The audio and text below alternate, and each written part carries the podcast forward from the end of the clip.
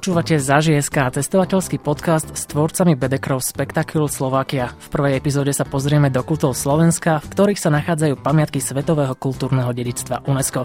Zoberieme to ale z trošku iného konca.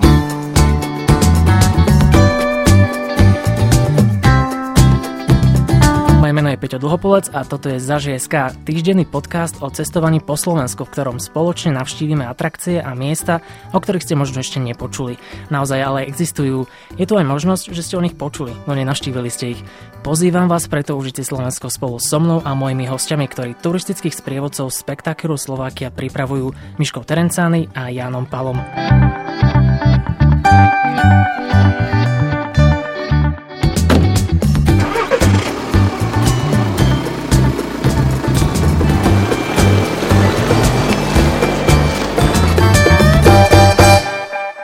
Ahojte Miška a Ján, v úplne prvej epizóde sa vydáme do miest na Slovensku, ktoré sú na zozname svetového kultúrneho dedičstva UNESCO. Vy ste však vybrali konkrétne atrakcie v týchto lokalitách, ktoré by si Slováci určite mali vyskúšať a zažiť.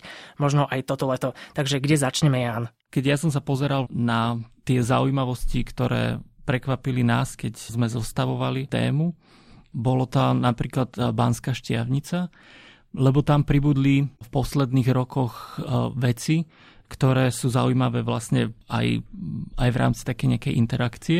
Ktoré miesto ťa zaujalo v Banskej Štiavnici najviac, ak sa bavíme o interakcii, ktorú spomínaš? Ja osobne som bol v Kryštálovej bani, ktorá je nad Banskou Štiavnicou, kde si každý môže vlastne na chvíľu zájsť do kameňolomu a legálne vlastne hľadať kryštály kremeňa. A teraz mi povedz, že či sa ti podarilo nejaký kryštál nájsť? Tak ten začiatok je veľmi taký nudný, lebo pomerne teplo bolo to leto. A ťažko sa hľadalo, čo? A ťažko sa hľadalo, lebo ani nevieš, čo máš vlastne hľadať. Mm-hmm. Hej, že ty si videl, aké sú tie kryštály, ako to vyzerá, ale vlastne oni ťa tam zavezú do hĺbky kamenolomu, nechajú ťa tam samého, dajú ti nejakú lopatku a snažíš sa vlastne priznať to, že kde nájsť tie veci. Čiže tam sa hrabeš. Počkej, ale bol si tam sám, alebo si mal nejakých pomocníkov, kamarátov? S kamarátmi sme boli. Lebo to by bola asi nuda, keby sám. To by bolo také dystopické.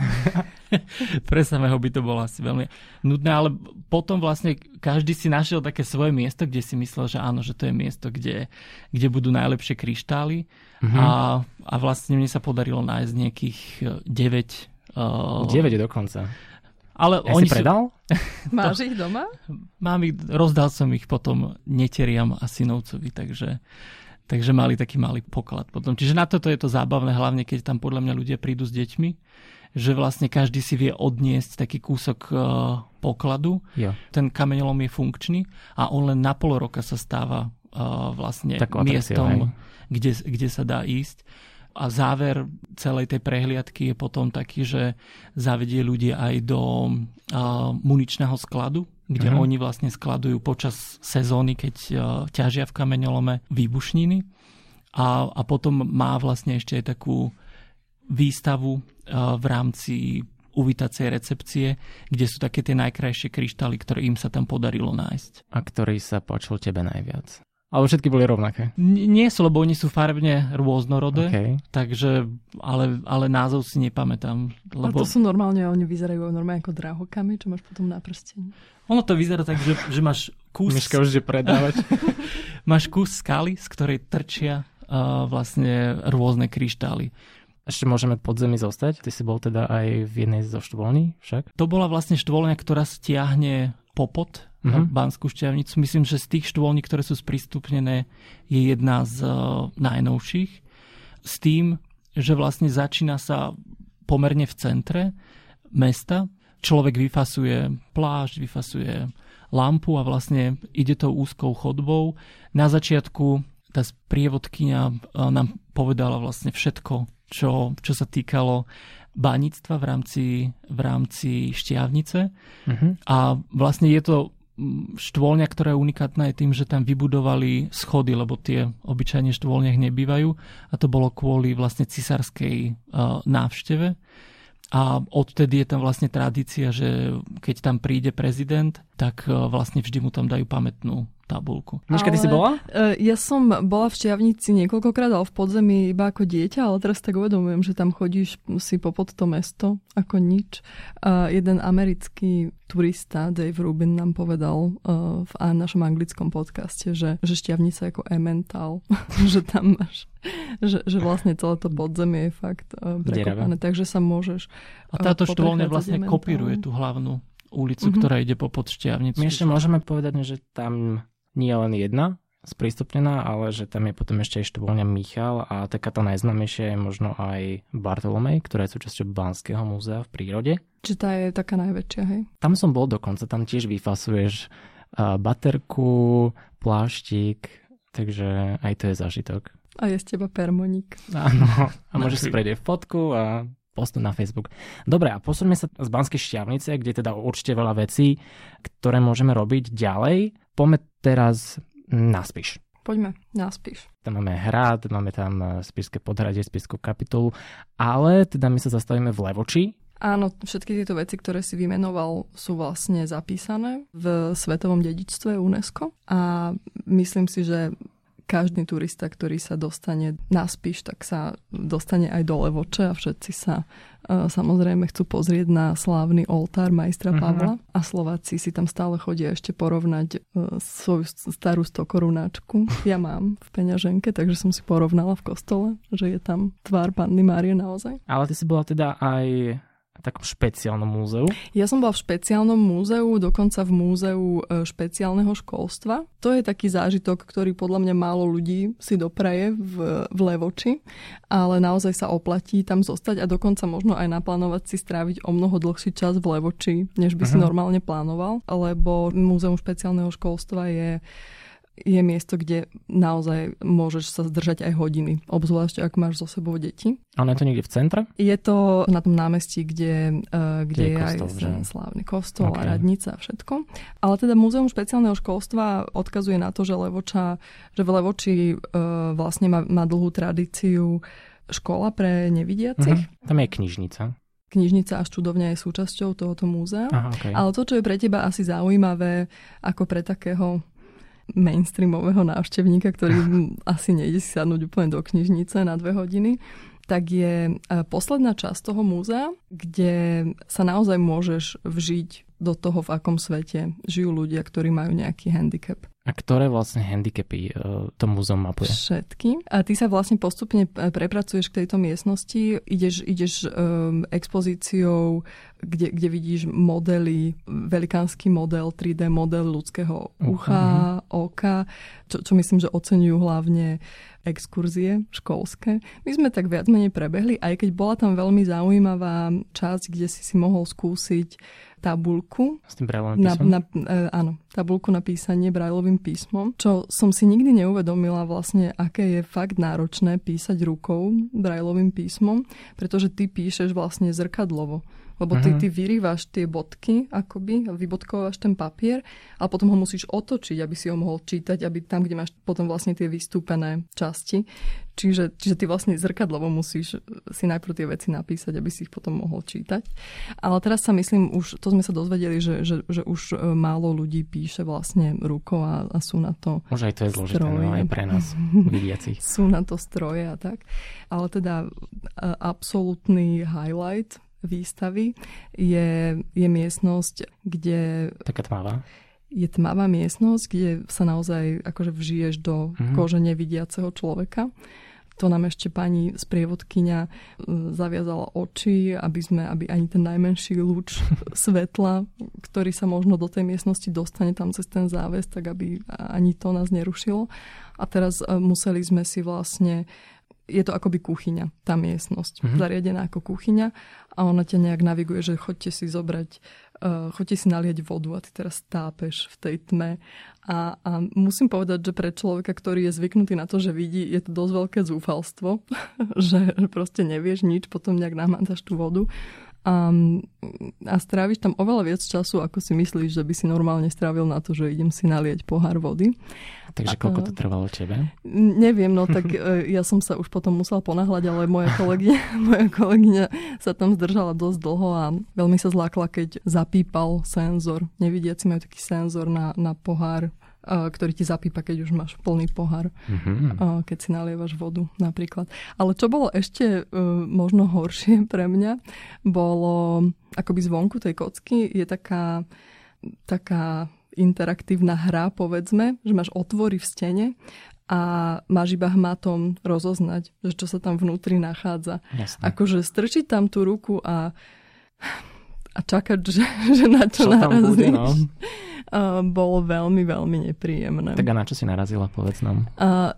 Boli tam akože rôzne také normálne veci, nejaké drevené kocky alebo tak, ale keď tam bola tam nejaká taká chlpatá látka a to bolo už dosť také, že nevieš, že aké zvieratko ťa tam môže kusnúť alebo čo, takže hej, veľa zážitkov. A ty si bola vlastne aj v jaskyni, pretože aj jaskyne sú na zozname UNESCO? Nebola som v jaskyni. Ty si bol v jaskyni, okej. Okay. Ty si fanúšik jaskyň. Tam tiež zažívaš také temné chvíľky. Tam čo je zaujímavé vlastne, že jedna z tých jaskyň slovenského krasu je vlastne taká tá, by som povedal, nejako tradične slovenská správa jaskyň robí vlastne sprístupnené jaskyni, kde máš pekne osvetlené, ale kde zase vyfasuješ kabátik, mundiur jaskyniarsky. Orážový, nie? Taký oranžovo-červený. Vlastne zložíš sa v penzióne, ktorý je blízko tej jaskyne, potom kráčaš 15 minút do lesa a vojdeš vlastne do tej jaskyne. Ale ešte sme nepovedali názov, tak nám povedz názov. A ten názov je Krásnohorská jaskyne. No vidíš, no. A je krásna, že? Je tam hlavne zaujímavá vlastne tá interakcia. Zase keď sa zhasne úplne a teraz stojíš v úplnej tme, tak je to úplne iný zážitok, lebo počuješ len tú vodu, jak rôzne zvuky tam vydáva. Je tam taká zaujímavá pasáž, kedy ideš vlastne ponad jazierko a musíš to preručkovať, čiže stojíš na lane. Potom úplne na záver majú tam generátor v rámci siene obrov a keď to rozsvietia, tak je tam obrovský kvapel. Kým sa to celé absolvuje, tak treba si také 2 hodinky na to rezervovať. To je tá jaskyňa taká veľká? No, počítaš s tým, že prídeš, musíš si tam zložiť veci a v samotnej jaskyni to trvá možno nejakú hodinku. A musíš byť nejak fyzicky zdatný, aby si tú jaskyňu teda celú prešiel? Neprišlo mi to tak. Akože musíš prekonať napríklad ten strach, keď ideš po tom lane, ale nie je to zase také, že by si tam strácal nejaký balans alebo si čo. Si sa cítil ako akrobat, čo? Ale tam môžem ísť aj s deťmi? Myslím, určite, že je tam nejaký ale vekový limit, neviem, či tam nie je. Už tam bol Ján. Od 12 rokov, myslím, že je to tam možné. Aby dočiahli na lano, vieš. No, ale Peťo, ty si bol tiež na nejakom temnom mieste, lebo nakoniec akože sa tu pohybujeme veľa v tme, tak nám povedz aj ty, že... A teraz pôjdeme už na povrch. No tak povedz, že čo si ty zažil tmavé na povrchu. Ja som pozoroval hviezdy v Novej Sedlici. Prečo práve v Novej Sedlici? Tak lebo Nová Sedlica sa nachádza v Národnom parku Poloniny a v podstate, keď už sme pri tom UNESCO, tak na tom zozname sú v podstate tie pralesy. No a Nová Sedlica je teda súčasťou toho parku a je to aj najvýchodnejšia obec na Slovensku. Áno, čo si pamätáme z vlastivedy? Áno. Jan, pamätáš si? Pamätám. Dobre.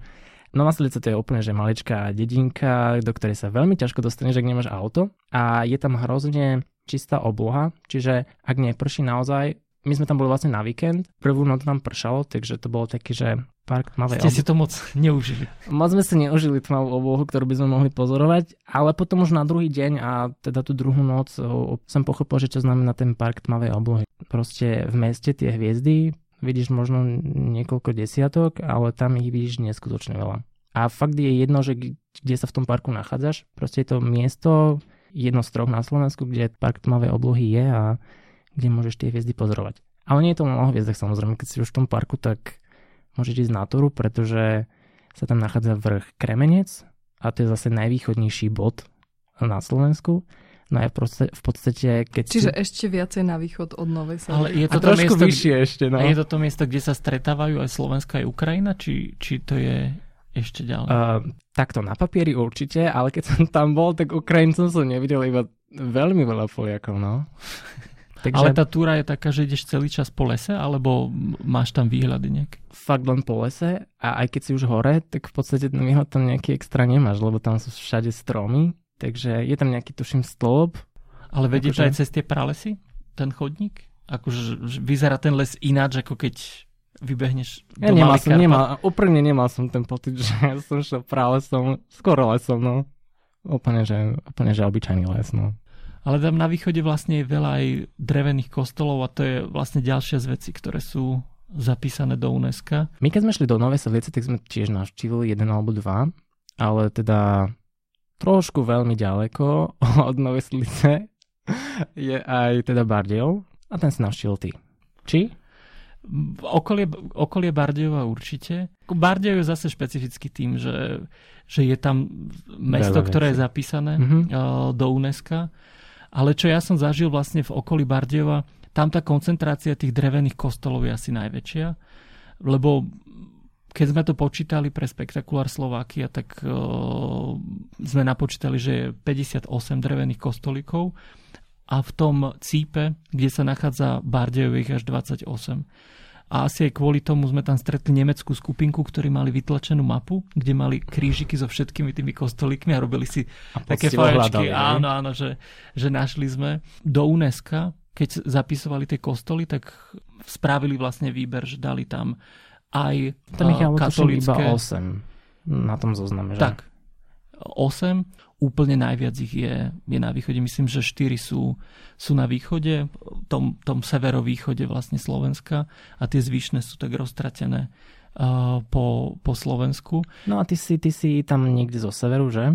Čo, Orava alebo Kyseca? Ja som z Oravy. My tam máme konkrétne dva kostoly. Máme v Tvrdošine, tam je, myslím, že ten je najstarší. Ten je na zozname. Teda sú tam 4 drevené kostolíky na Orave, ktoré sú zachované, ale na UNESCO sú 2. To je Tvrdošín a potom Leštiny. A v Leštinách vlastne zase jeden z autorov nášho Bedekra hovorí, že je to jedno z mála miest na svete, kde UNESCO chráni záhradných trpaslíkov. Ale reálne sú tam trpaslíci? Ono je to tak, že po nežnej revolúcii vlastne sa začalo pomerne veľa zisťovať, že koľko je tu vlastne vzácnych vecí, ktoré nie sú nejako strážené. Čiže aj z tohto dreveného kostolíka v Leštinách zmizli z hlavného oltára 2 sochy svätých. Tak potom miestni rezbári vlastne sa rozhodli, že teda nahradia tieto sochy svojou insitnou prácou a práve preto ten Howard Swaynes povedal, že áno, že je to jedno z mála miest, kde sa strážia trpaslíci. Závidí.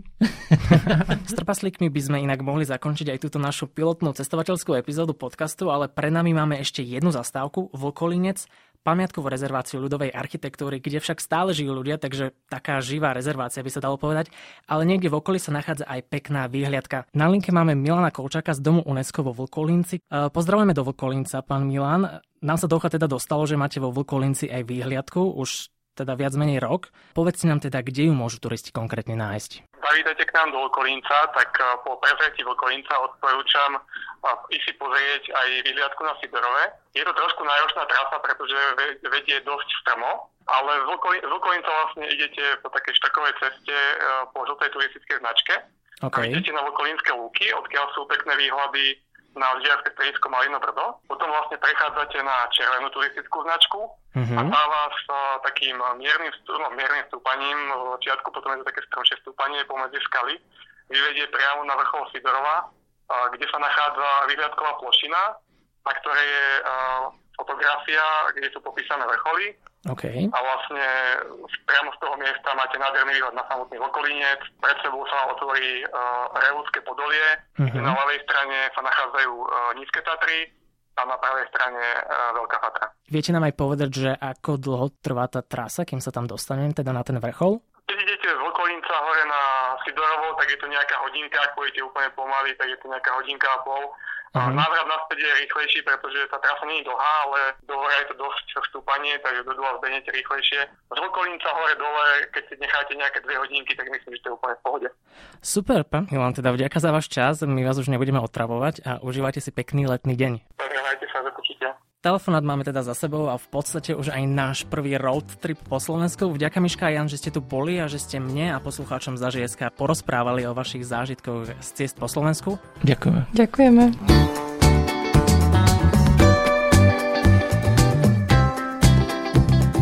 To bola Miška Terencány a Ján Palot, tvorcovia Bedekrov Spectakul Slovákia. Moje meno je Peťo Duhopolec a vy ste počúvali prvú epizódu ZAŽSK, cestovateľského podcastu s tvorcami Bedekrov Spectakul Slovákia. Sme tu opäť o týždeň.